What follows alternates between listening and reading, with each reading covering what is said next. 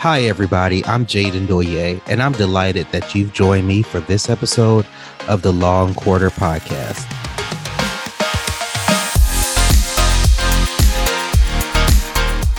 I'm known as the traveling CPA, and I've dedicated my professional life to helping firm owners reach new heights and catch more flights.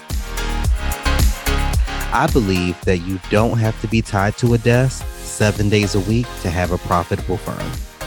That's why I'm here, bringing ideas and information that can help you create a first class firm that pays you the salary you deserve and provides you with the lifestyle you desire.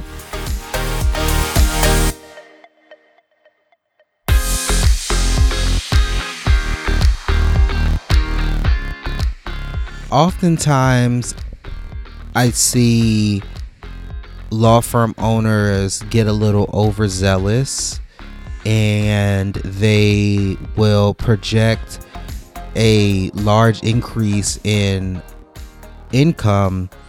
But what they don't think about is the time that they physically have to put in in order to obtain that income. For example, let's say the first step in your sales process includes a hour long consultation. That is the first step to obtaining a new client. Chances are not every single person that does a consultation will turn into a client. So, if you plan to have 10 new clients and your close rate is only 10%, that means that you have to have a hundred calls in order to get 10 new clients. Or you have to figure out a way to increase your close rate. So while you're working on increasing your close rate, you will have to take extra calls per week. Now, think to yourself realistically, do you have the time to do 25 consultations a week? Do you have the system to get 25 people to book a call per week on your calendar? These are things to think about when setting new income goals. What tool will you use for the person to book? What will be your traffic source? What type of lead generation tool will you use? What type of opt in will you use? What will your follow up process be? Do you have some type of nurture sequence that you will use in order to keep these clients or prospects engaged? And do you have a seamless way for them to understand what your offer is, how your fee structure is set up, and sign the letter in order for them to be your client. These are all things to think about.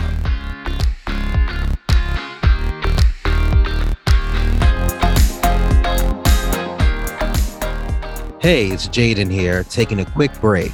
Thanks for listening this far. I just wanted to let you know about the Law Firm Growth Toolkit I've put together.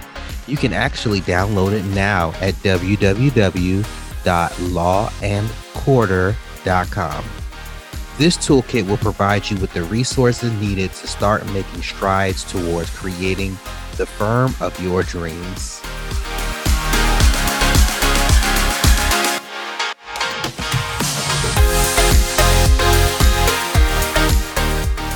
Now, there are some costs that go up as your productivity goes up, and there are some costs that don't. So, certain fixed costs like rent, utilities, these pretty much stay the same every month. So, this is very easy to factor into your budgeting your projections. But your variable costs, such as salaries, law library fees, these could fluctuate from month to month. So it is important to be very aware of your changes in variable costs as you're creating your budget. Don't forget to set aside money for extra marketing and advertising expenses. Now, once you have projected for your income, you've projected for your budget, for your budgeted expenses. Now we get to calculate the favorite part the net profit of the firm. So now we get to see what your bottom line is anticipated to be. And from there, you can subtract your taxes that may be due and maybe distributions that you plan to take out. Or maybe you have a profit sharing plan in your firm. That's something else that you want to think of that will come out of net profit.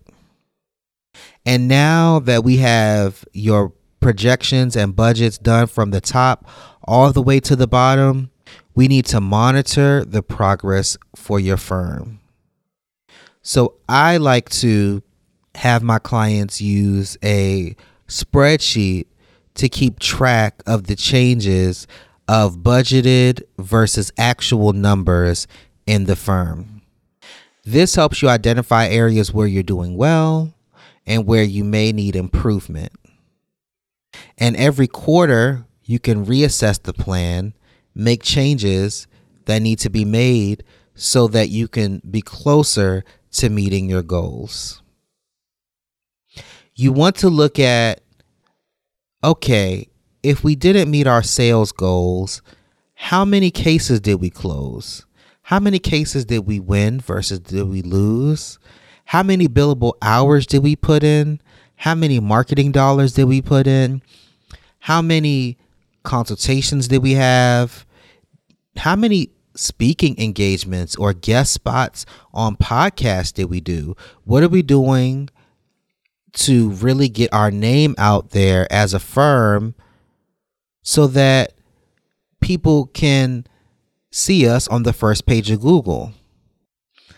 By monitoring your success and your progress, this will make sure that you are not only providing the best service to your clients, but also you're serving yourself as a business owner.